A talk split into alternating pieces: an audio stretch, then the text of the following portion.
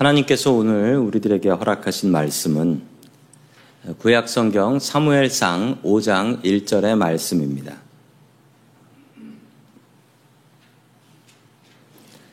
블레셋 사람들이 하나님의 궤를 빼앗아 가지고 에벤에셀에서부터 아스돗에 이르니라. 아멘. 자, 오늘 놀라운 하나님의 능력이라는 제목을 가지고 하나님의 말씀을 증거하겠습니다. 저는 성경을 참 좋아합니다. 왜 좋아하냐면 일단 재미가 있어서 좋습니다. 성경 말씀은 읽으면 너무 재미가 있어서 좋고요. 또 성경 말씀은 사람을 바꾸는 놀라운 능력이 있기 때문에 저는 성경 말씀을 너무나 사랑합니다. 그리고 제가 이 성경 말씀을 통해서 사람 바뀌는 건 정말 여러 번 보아왔기 때문에 아, 최고의 말씀은 하나님의 말씀이다라는 걸 저는 분명히 믿고, 이 주일 설교를 준비하고 설교를 준비할 때마다 저는 야, 목사 되길 참 잘했다, 그 생각을 합니다. 이렇게 귀한 말씀 증거할 수 있으면 그건 행복한 거다라고 생각합니다. 신학교 시험 준비할 때 석 달 동안 아무것도 안 하고 성경만 봤습니다. 성경 공부만 했는데 그 시절이 저한테 제일 행복했던 시절 같습니다. 목사가 된 지금도 하나님의 말씀 보고 또 증거하는 것은 저에게 너무나 행복한 일입니다.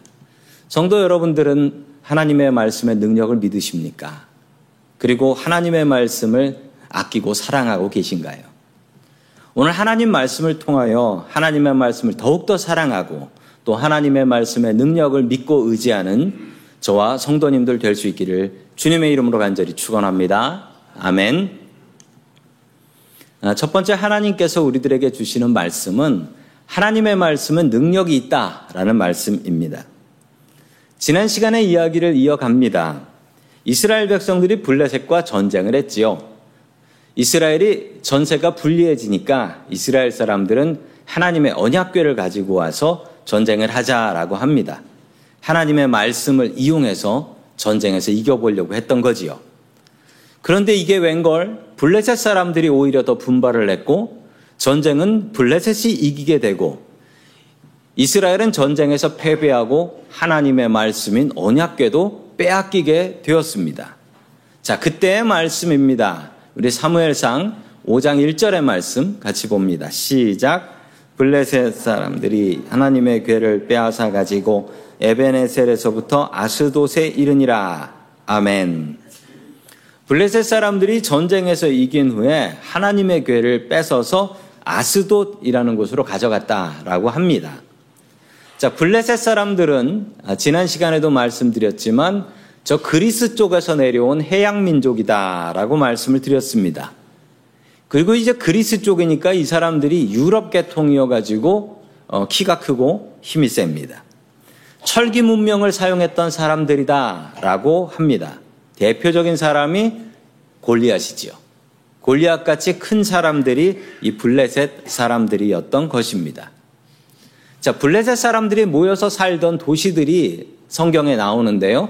화면에 보시면은 블레셋 오 대 도시라는 게 나옵니다.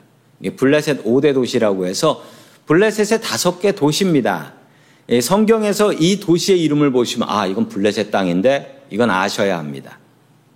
그들은 섞여 살았기 때문에 저 도시별로 이름을 아셔야 되는데 그 도시는 이렇습니다. 가드가사, 아스돗, 아스글론, 에그론이라는 요 다섯 개 도시인데 이 다섯 개 도시의 특징이 있습니다. 어디에 모여 있지요?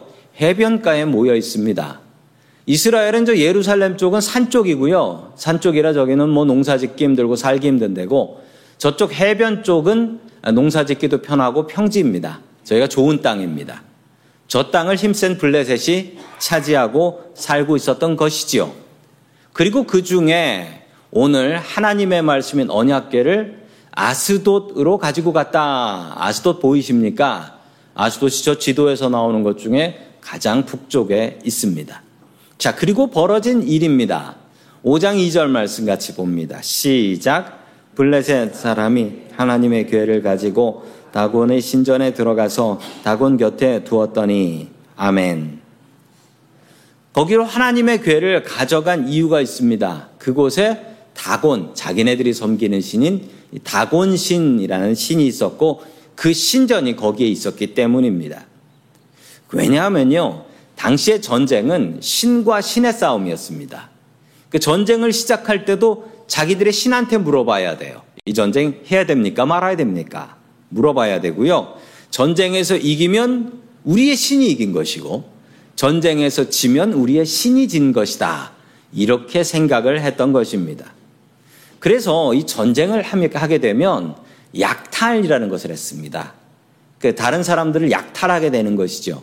그 약탈을 해서 물건은 자기가 가지고 또 아니면 동료들과 나눠 가졌고요. 그리고 그 신전, 그 적의 신전에 들어가서 그 신의 물건을 약탈을 합니다. 그리고 그 신의 물건은 자기들이 쓰는 게 아니고요. 자기네 신전에다 쌓아놨습니다. 왜 그랬냐면요. 우리 신의 힘에다가 저 신의 힘을 합치면 더 힘센 신이 돼서 다음 전쟁엔 안 지겠네. 뭐 이런 생각을 하는 겁니다. 블레셋 사람들이 바로 이 일을 했던 것인데요. 하나님의 언약궤를 뺏어가지고 자기의 다곤 신전한테 놔두면 우리의 힘이 더 세진다. 뭐 이런 생각을 한 겁니다.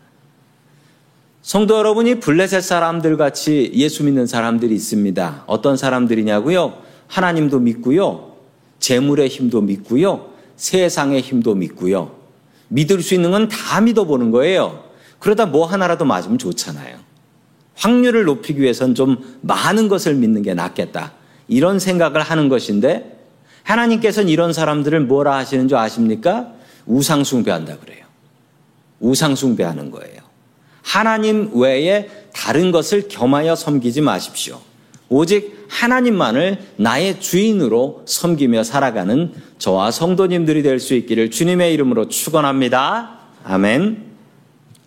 자, 계속해서 삼 절의 말씀 같이 봅니다. 시작. 아스돗 사람들이 이튿날 일찍이 일어나 본즉 다곤이 여호와의 궤 앞에 엎드려져 그 얼굴이 땅에 닿았는지라. 그들이 다곤을 일으켜 다시 그 자리에 세웠더니. 아멘.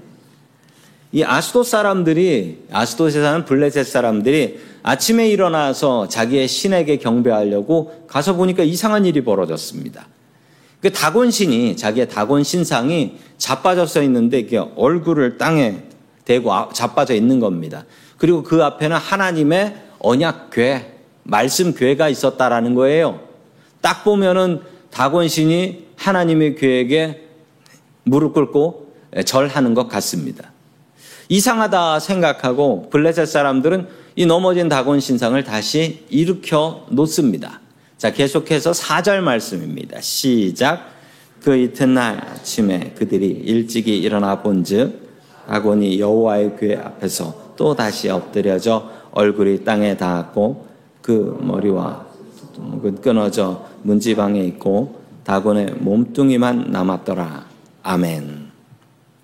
다음날 아침에 이 블레셋 사람들이 또 다곤 신전에 가보니까 이번에도 똑같이 앞으로 자빠져 있는 거예요. 얼굴 대고 자빠져 있는데 이번엔 더 심해요. 목이 잘라지고 양쪽 팔도 잘라진 상태로. 그 상태로 하나님의 말씀에 절하는 것처럼 이렇게 엎어져 있다라는 겁니다. 성도 여러분, 하나님과 우상을 겸하여 섬기면 벌어지는 일이 바로 이런 일입니다. 하나님이 손상되시는 일은 없어요. 그 우상이 망가지고 의상, 우상이 무너집니다. 하나님께서 그 우상을 무너뜨리십니다. 성도 여러분, 마음속으로 우상 숭배하고 계시나요? 이렇게 제가 질문을 드리면 아니요, 저는 우상 숭배는 하지 않는데요 라고 생각하실 겁니다. 전 어디 가서 절하고 하나님 말고 어디 가서 예배드리지 않습니다 라고 말씀하실 분들 많으실 거예요. 그런데 다시 한번 성도님들께 다시 질문을 드립니다. 성도님들 지금 마음속에 고민이 무엇이 있습니까? 그리고 그 고민을 해결하기 위해서 누구의 도움이 필요하다고 생각하십니까? 그때 생각나는 분이 하나님이십니까? 아니면 다른 사람 얼굴 생각나십니까? 그렇다면 우리는 하나님보다 다른 사람을 의지하는 우상 숭배를 하고 있는 것입니다. 우리가 세상을 살아가면서 의지해야 할 것들이 참 많이 있습니다. 아니, 세상 살면 당연히 돈 있어야지요. 또 가족 너무나 중요하지요. 그리고 건강 있어야지요. 이 모든 것 다 중요하고 이 모든 것 다 의지하며 살아야 합니다. 그런데 이 모든 것보다도 더 하나님께서 중요하시다라는 것을 인정하며 사셔야 합니다. 그런데 이것보다도, 하나님보다도 이것들이 더욱더 중요하다라고 생각하신다면 그건 우상입니다. 하나님께서 무너뜨리실 겁니다. 어느 목사님의 사모님의 이야기입니다. 사십 대인 목사님이 암에 걸리셨고 교인들이 간절히 기도했지만 안타깝게도 하나님께서 데려가 버리셨습니다. 남편 목사님이 돌아가시고 이 사모님은 너무나 분하고 억울해서 하나님께 기도를 했습니다. 하나님, 나는 남편 없으면 못 삽니다. 이제 두 딸 데리고 나 혼자 어떻게 살라는 말입니까? 라고 하며 한참을 울며 하나님과 씨름하며 기도를 했습니다. 그런데 새벽쯤 돼서 하나님께서 이 사모님 마음속에 응답을 하시더랍니다.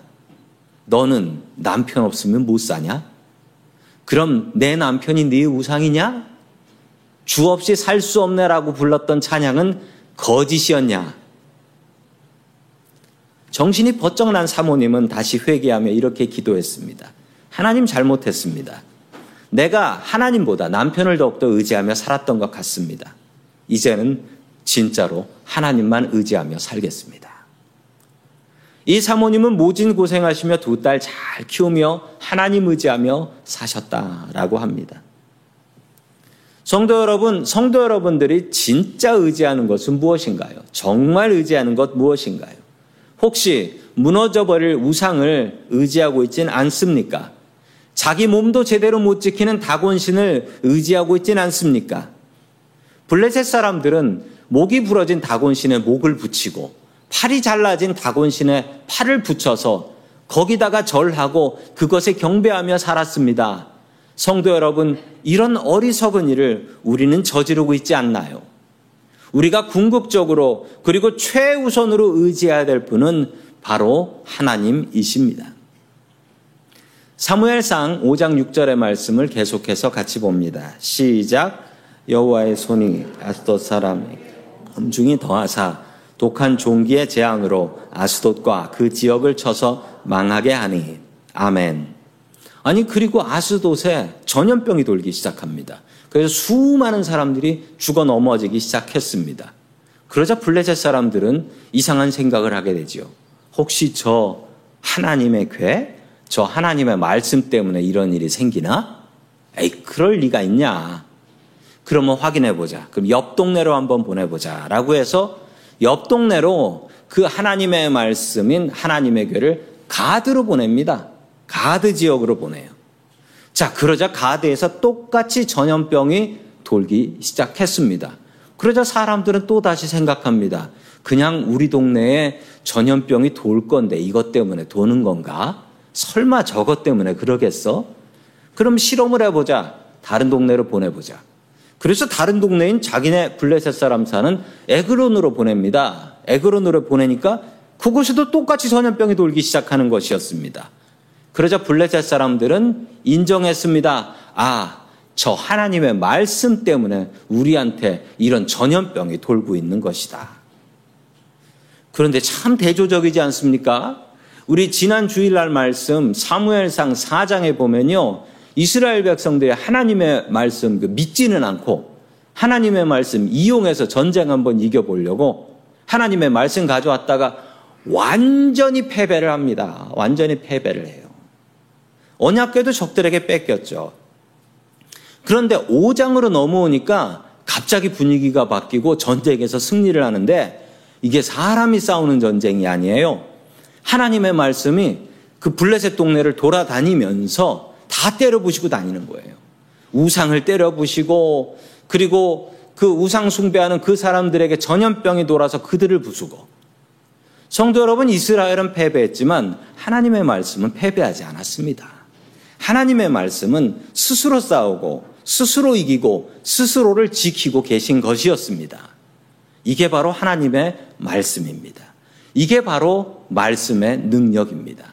하나님의 말씀은 스스로 능력이 있습니다. 우리 계속해서 히브리서 사 장 십이 절의 말씀 같이 봅니다. 시작. 하나님의 말씀은 살아있고 활력이 있어 좌우의 날선 어떤 검보다도 예리하여 혼과 영과 및 관절과 골수를 찔러 쪼개기까지 하며 또 마음의 생각과 뜻을 판단하나니 아멘. 저는 하나님의 말씀에 능력이 있음을 믿습니다. 하나님의 말씀은 우리들 자신을 변화시킬 능력이 있는 것을 저는 믿습니다. 그리고 하나님의 말씀은 우리가 마음속으로 고민하고 기도하는 그 문제를 해결할 능력이 있는 말씀인 것을 저는 믿습니다.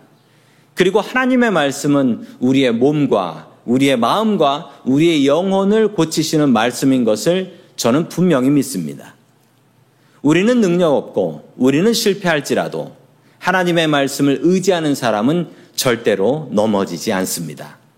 능력의 말씀을 의지하여 하루하루 말씀으로 승리하며 살아가는 저와 성도님들이 될 수 있기를 주님의 이름으로 간절히 축원합니다. 아멘. 두 번째 마지막으로 하나님께서 우리들에게 주시는 말씀은 하나님의 말씀은 우리를 변화시킨다라는 말씀입니다. 세계 선교의 역사 속에서 한국은 아주 특별한 의미를 가지고 있습니다. 지금 우리가 속해 있는 이 미국 장로교회는 한국에 복음을 전하기 위해서 정말 집중적으로 선교를 했고, 그래서 선교 역사상 한국 선교만큼 성공적인 선교는 없다라는 평가를 받고 있습니다. 한국 선교가 선교, 성공한 가장 큰 이유는 무엇일까요? 그것은 한국 선교는 하나님의 말씀에 의지한 선교였기 때문입니다. 하나님의 말씀 중심이었어요. 왜 그랬을까요? 천팔백삼십구 년에 있었던 일입니다. 영국의 어느 목사님 가정에 아들이 하나 태어났습니다.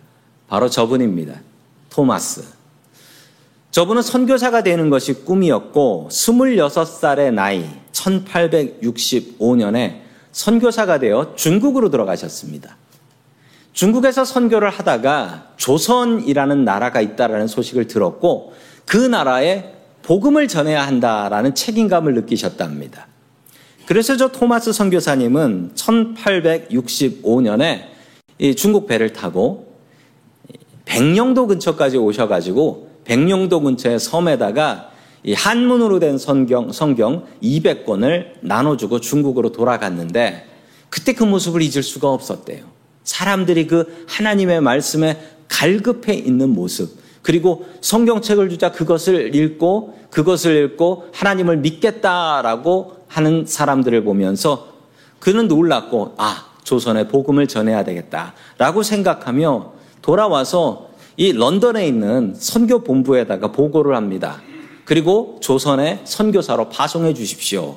그러자 런던 본부에서는 반대했습니다. 왜냐하면 그때는 조선이 완전히 문이 닫혀 있었고 대원군이라는 사람이 쇄국 정책을 실행하고 있었기 때문에 너무 위험해서 안 된다. 반대를 했습니다. 그렇지만 이 토마스 선교사님은 일 년 동안 본부를 설득해서 천팔백육십육 년에 미국 배인 제네럴 셔먼 호라는 배를 타고 평양으로 들어오고 대동강변을 올라가다가 이 배가 좌초됩니다. 그리고 조선군의 불화살을 맞고 이 배가 불이 타게 되니까 이 선교사님은 살기 위해서 살기 위해서 강물로 뛰어들셨습니다. 그리고 그 손에는 보따리 하나가 있었는데 그 보따리에 하나님의 말씀인 성경, 한자로 된 성경이 들어 있었습니다. 박춘권이라는 조선 군인에게 붙잡혔고 이 토마스 선교사님을 목을 잘라서 죽이려고 하는데 선교사님이 마지막으로 야소 믿으시오라고 하면서 그 뭉태기로 되어 있는 성경 바구니를 줬습니다. 그리고 목이 잘려서 순교를 당하시게 되지요. 그리고 삼십삼 년 뒤 천팔백구십구 년에 있었던 일입니다. 한 노인이 사무엘 모펫 목사님에게, 미국 장로교 선교사님인데요, 이분에게 찾아와서 이렇게 이야기를 합니다. 그분은 바로 박춘권이라는 사람이었습니다. 토, 목사님, 제가 이대로는 죄책감 때문에 살 수가 없습니다.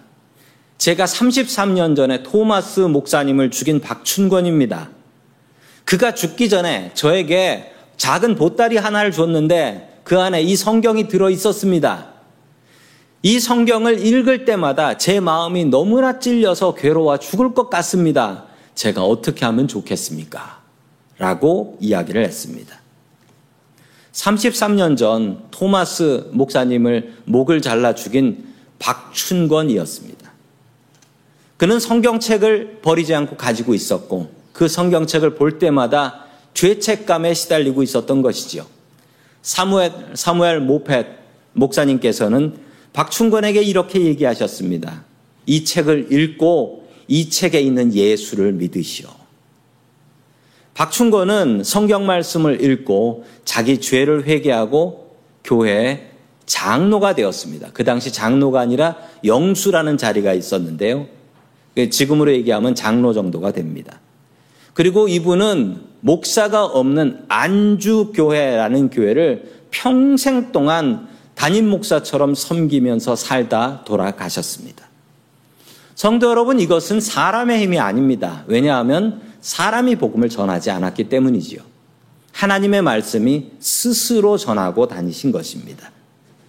토마스 선교사님의 성경책은 아주 인기였습니다. 왜냐하면 책이 귀했기 때문이지요. 그리고 성경의 종이가 참 좋았기 때문에 어떤 사람들은 그 성경을 쭉 찢어가지고 그 성경에 담배를 말아서 피웠대요. 담배를 말아서 피우면서 한 손에는 담배를, 한 손에는 성경을. 그러면서 읽다가 예수 믿게 된 사람들이 그렇게 많았다라고 합니다. 이상한 일이 벌어지기 시작하는데 어떤 사람은 그 성경 종이가 좋으니까 그걸 팔았대요. 팔았는데 어떤 여관 주인이 사갔답니다. 그리고 그 여관 주인은 종이가 좋으니까 게다가 한문으로 잘 써져 있으니까 뭐 책 내용은 모르고 자기 여관을 그거로 도배를 했답니다. 그런데 이상한 일이 벌어집니다. 그 방에 묵은 사람들 중에 회심하여 예수 믿게 된 사람들이 그렇게 많았다라고 해요. 이걸 어떻게 설명하시겠습니까? 사람이 복음을 전한 게 아니었습니다. 오늘 하나님의 말씀처럼 하나님의 말씀이 스스로 일하고 역사하신 것이었습니다. 성도 여러분, 사람이 능력이 있는 것이 아닙니다. 하나님의 말씀이 능력이 있는 줄로 믿습니다. 천팔백팔십오 년 처음으로 기독교가 한국에 전파될 때이고 선교사님들이 공식적으로 한국에 들어왔을 때인데 이 두 분의 선교사님이 한국에 공식적으로 들어오셨습니다. 왜냐하면 전에 오셨던 토마스 선교사님은 순교자로 오신 것이고 저분들은 활동을 하셨어요. 언더우드 선교사님, 우리 미국 장로교의 자랑스러운 선교사님이십니다. 그리고 아펜젤러 선교사님, 미국 감리교회 선교사님, 저 두 분이 부활절날, 천팔백팔십오 년 부활절날 인천 제물포항으로 들어오셨습니다. 그런데 정말 특이한 일이 있었는데요. 처음 들어오는 선교사님들의 손에 한글로 된 성경이 들려 있었다라는 사실입니다. 바로 저 성경이었습니다. 예수 선교 누가복음 전서라는 성경책, 한글 성경을 들고 오셨어요. 이거는 말이 안 됩니다. 선교사가 들어가면서 처음 들어가는데 그 나라 성경을 들고 들어갔다. 이건 선교의 역사상 없었던 일입니다. 왜냐하면 선교사가 가서 선교를 해야 선교사가 번역을 해서 성경책이 나오는 건데 성경책을 들고 들어갔다. 이건 말이 안 되는 거거든요. 어떻게 이런 일이 가능했을까요? 스코틀랜드 출신 선교사, 장로교 선교사님인 존 로스라는 선교사님이 계셨습니다. 이분은 중국 선교사님이셨는데 이분은 언어에 탁월한 재능이 있던 분이셨습니다. 왜냐하면 이분은 스코틀랜드 사람이셔서 다른 언어를 사용하시다가 영어를 배운 분이어서 이분은 언어를 배우는 능력이 따로 있으셨어요. 자, 중국말을 배우셨습니다. 그러다가 야, 저기 조선이라는 나라가 있는데 저 나라에 복음을 전해야 된다. 어떻게 하면 좋겠나. 그래서 조선 사람들을 만나기 시작했고 그 사람에게서 한글을 배우기 시작했습니다. 그래서 천팔백팔십이 년에 아까 보셨던 그 성경을 한국 선교하기 삼 년 전에 그 성경을 번역하신 거예요. 존 로스 선교사님은 한글을 배우면서 깜짝 놀라셨답니다. 그분의 말씀에 의하면 겨우 삼십 분 배웠는데 한글을 다 읽게 되었습니다. 라고 하며 충격을 받으셨대요. 도대체 세상에 이런 말이 어딨냐고. 삼십 분 배웠는데 읽는 건 다 읽어요. 뜻은 모르겠는데. 존 로스 선교사님이 한글 성경을 번역하면서 가장 어려운 점이 하나 있었답니다. 무엇이었냐면 도무지 조선어는 띄어쓰기가 없었다라는 거예요. 우리 세종대왕님께서 한글을 만드셨는데 띄어쓰기는 만들지 않으셨답니다. 그래서 그 당시의 말은 이렇게 되어 있었답니다. 아버지 가방에 들어가신다. 저건 띄어쓰기에 따라서 두 가지 뜻이 나옵니다. 아버지가 방에 들어가신 것도 되고 아버지가 아버지가 가방에 들어가신 것도 되지요. 띄어쓰기를 안 하면 읽는 사람 마음입니다.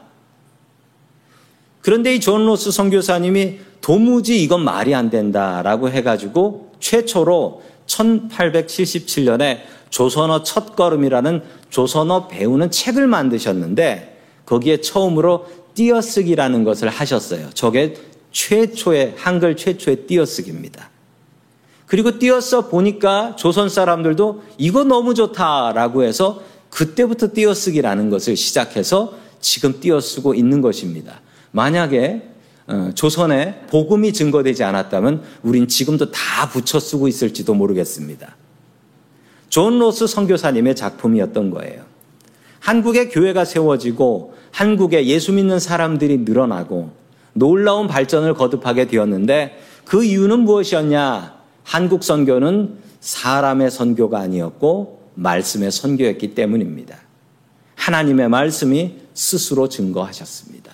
그리고 사람들이 한글을 많이 읽을 수 있었기 때문에 성경을 나눠주니까 그들이 한글을 읽고 그 말씀으로 은혜를 받기 시작했다라는 겁니다. 교회들이 이상한 길로 나가지 않았던 이유도 있습니다. 그들은 말씀 중심이었기 때문에 사람의 말보다 하나님의 말씀을 더 믿었기 때문입니다. 사람은 사람을 바꿀 수가 없습니다. 오직 하나님의 말씀이 우리를 변화시키는 능력입니다. 하나님의 말씀을 듣는 데 힘쓰십시오. 그리고 하나님의 말씀을 읽기에 힘쓰시고 그 말씀대로 살아가려고 노력하십시오. 우리 다음 주부터 새롭게 믿음의 기본기라고 해서 금요기도회 시작합니다. 많이 참여하십시오. 그리고 사무엘상 성경 공부도 우리 재밌게 하고 있고 다음 책으로 넘어갑니다. 새로 참여하실 분들 같이 참여하실 수 있습니다. 하나님의 말씀을 기대하십시오. 그리고 그 말씀으로 변화될 수 있는 저와 성도님들이 될 수 있기를 주의 이름으로 간절히 축원합니다. 아멘. 다 함께 기도하겠습니다. 지금도 우리에게 말씀하시는 고마우신 하나님 아버지, 우리들에게 성경을 선물로 주시니 감사드립니다. 이 말씀을 온전히 의지하며 살 수 있게 도와주시옵소서. 사람들은 실패하고 좌절하지만 하나님의 말씀은 스스로 승리하는 능력의 말씀인 줄을 믿습니다. 그 능력의 말씀 우리가 의지하며 살 수 있게 도와주시옵소서. 하나님과 우상을 겸하여 섬기지 말게 하시고 오직 하나님만 의지하며 살 수 있게 도와주시옵소서.